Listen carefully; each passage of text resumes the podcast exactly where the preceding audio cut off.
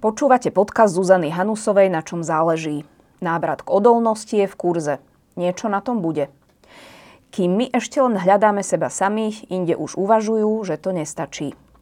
Možno ste zaznamenali, že ľudia vo vašom okolí už majú bežne svojho terapeuta alebo kouča. S vlastnými problémami už radšej nezaťažujeme svoje okolie. Spoznávanie svojej motivácie, emócií, minulosti a prístupu, ako to naučiť aj svoje deti, je veľkou témou našej doby. Generácia pred nami bola vedená ku kolektívnemu duchu. V mene ideológie mala žiť pre dobro celku, ktorému odovzdávala svoj majetok a zverila mu i svoje deti.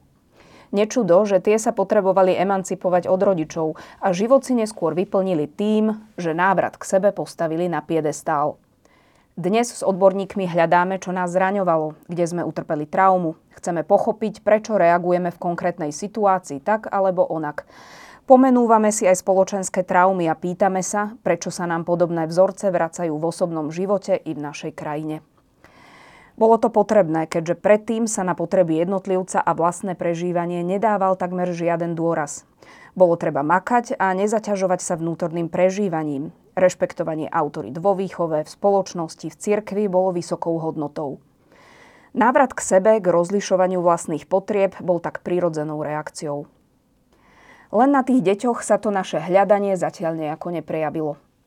V školstve sa už otvorene hovorí o kolektívnej depresii. U tínedžerov narastá počet pokusov o samovraždu. Pedagógovia sa zmierujú s tým, že sa musia popri odovzdávaní vedomostí a vylepšovaniu didaktických postupov čoraz viac venovať psychickým problémom nastupujúcej generácie. Najväčší súčasný odborník na oblasť traumy, Bessel van der Kolk, autor knižného bestselleru Telo si pamätá, dnes hovorí, že, citujem, o traumách už veľa rozprávame, až príliš veľa. Keď máme problém, do nekonečna o tom hovoríme. Ľudia vedia prežiť mnohé zlé veci, keď majú spoločenstvo, ktoré im pomôže sa s tým vyrovnať. Koniec citátu. Van der Kolk hovorí, že zostať len pri spoznávaní seba samého a vhrabaní sa vo svojom ja nemusí v dlhodobom horizonte vyriešiť nič z našich problémov. Používanie psychofarmák a dlhoročnú psychoterapiu nezavrhuje, ale odporúčajú ako nápomocnú v prípade ľudí s ťažkými symptómami. Pri väčšine ľudí s bežnými problémami hovorí, že terapia citujem, možno pomôže pochopiť, prečo v živote človeka išlo niečo zlým smerom, ale samotný život nezvráti a aj tak nič nevyrieši. Kultový terapeut dnes prekvapivo hlása návrat k liečbe pohybom, športom, tancom či divadlom.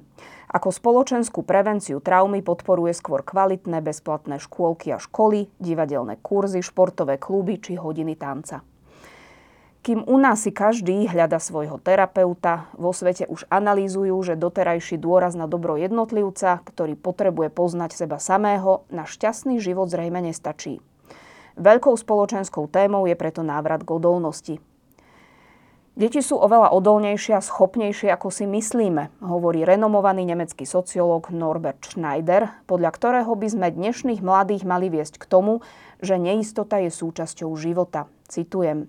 Je to výzva uschopniť deti, aby zvládli sa vyrovnať s ambivalenciou a sklamaním. Nejde o to, aby sme ich chránili pred neistotami a spoločenskými hrozbami, ale o posilňovanie odolnosti, tolerancie na neistotu a zodpovednosť. Schneider zdôrazňuje, že ešte nikdy nebol taký veľký rozpor medzi realitou a prístupom k deťom. Citujem. Všetky známe empirické štúdie ukazujú, že deti ešte nikdy predtým nežili v takom bezpečí, zdraví, spokojnosti a obklopené starostlivosťou ako dnes. Tento rozpor medzi vykonštruovaným ohrozením a empirickou realitou, že deti sú spokojné a v bezpečí, samozrejme odhliadnúc od výnimiek, musíme vyriešiť. Koniec citátu. Sociológ tiež upozorňuje, že rodičia dnes musia viesť deti k vedome, k istej tolerancii frustrácie, inak budú psychické problémy detí stále vypuklejšie. V 70. rokoch bola rodina sociálnou inštitúciou s danými úlohami, povinnosťami a právami, v ktorej nebol veľký priestor na vyjednávanie. Podľa Schneidera takáto rodina, hoci poskytovala malý manevrovací priestor, v skutočnosti deti odbremeňovala. Citujem, lebo ak sú pravidla dané, nebolo potrebné nad vecami príliš rozmýšľať. Dnes prevláda rodina, v ktorej ide o individuálny model, v ktorom sa neustále vyjednáva. Pozorujeme vnútorný rozpor medzi podceňovaním a preťažovaním detí. Napríklad, keď ich necháme spolu rozhodovať, aké auto kúpime, ale zároveň im nedôverujeme, že zvládnu ísť sami autobusom do školy. Koniec citátu.